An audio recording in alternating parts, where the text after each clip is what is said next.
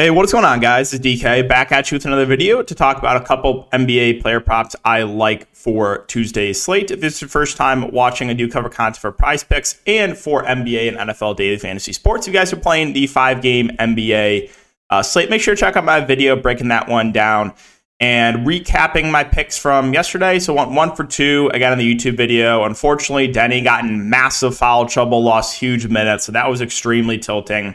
Reggie Jackson went under. That was nice. And then I went 2 for 3 on the Patreon picks. A Noel went over. Giddy went under. And then Mobley. Unfortunately, Kevin Love barely played. I thought Love being back would take away a good amount of minutes from him. It did not. So, I've talked about this on Twitter. I'm literally hitting over 80% of my plays this week. And I'm somehow down money. Because I keep going 5 of 6. I went 3 for 5 yesterday.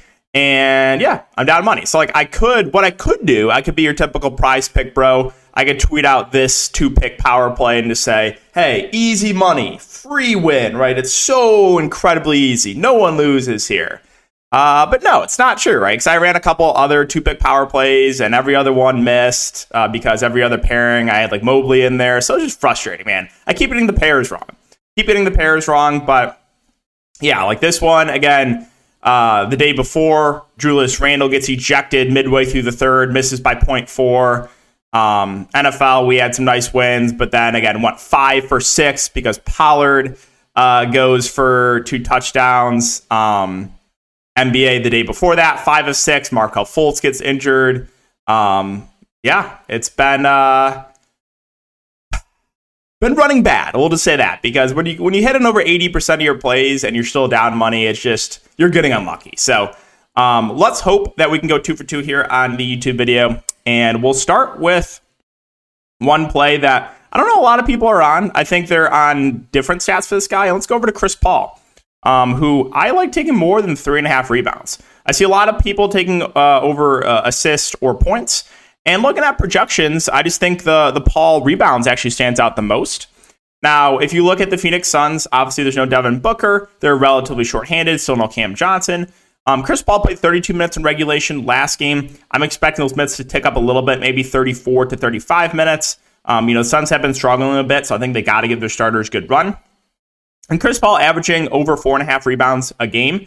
So I think we're getting nice value on this number at 3.5. So we're going to take more than 3.5 rebounds for Chris Paul. And if you take a look, I'll bring it up over on DraftKings. But you can take a look at his numbers this year. Again, averaging 4.6 rebounds per game. So in a lot of these games, some of these were blowouts. Some of these he kind of got limited. But I think you're going to need Chris Paul out there a lot tonight. So more than 3.5 rebounds there for Chris Paul.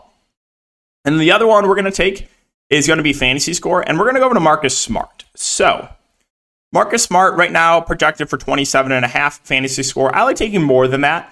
He was really, really bad last game. Really, really bad. One of, I think, Marcus Smart's worst game of his career. But I think he bounces back in a pretty big way. So positive here is we got a great match against the Lakers. We know Lakers do not play defense. Last game outlier, 9 fantasy points in 32 minutes. Yeah, bad game. Still no Al Horford. Don't expect Rob Williams to be back. So Boston's just running a really tight rotation. You're going to get probably 35 to 37 minutes for Marcus Smart. And the reason I like taking the fantasy score as opposed to other stats is because Marcus Smart is a guy that's really good at getting steals. He averages almost 2 steals a game. And if you look at fantasy score on PrizePicks, we know that steals are 3. There are 3 points. So if we get a normal game from Marcus Smart and he gets maybe 2 steals and 1 block, that's 9 points right there already, right? And Marcus Smart also, again, he's good at getting those peripherals. So that's why I like taking the fantasy score as opposed to some of these other stats. So we're going to take the Marcus Smart more than 27.5 fantasy score. So those will be the 2 picks for today, guys. Can't wait to see what happens. What can go wrong today?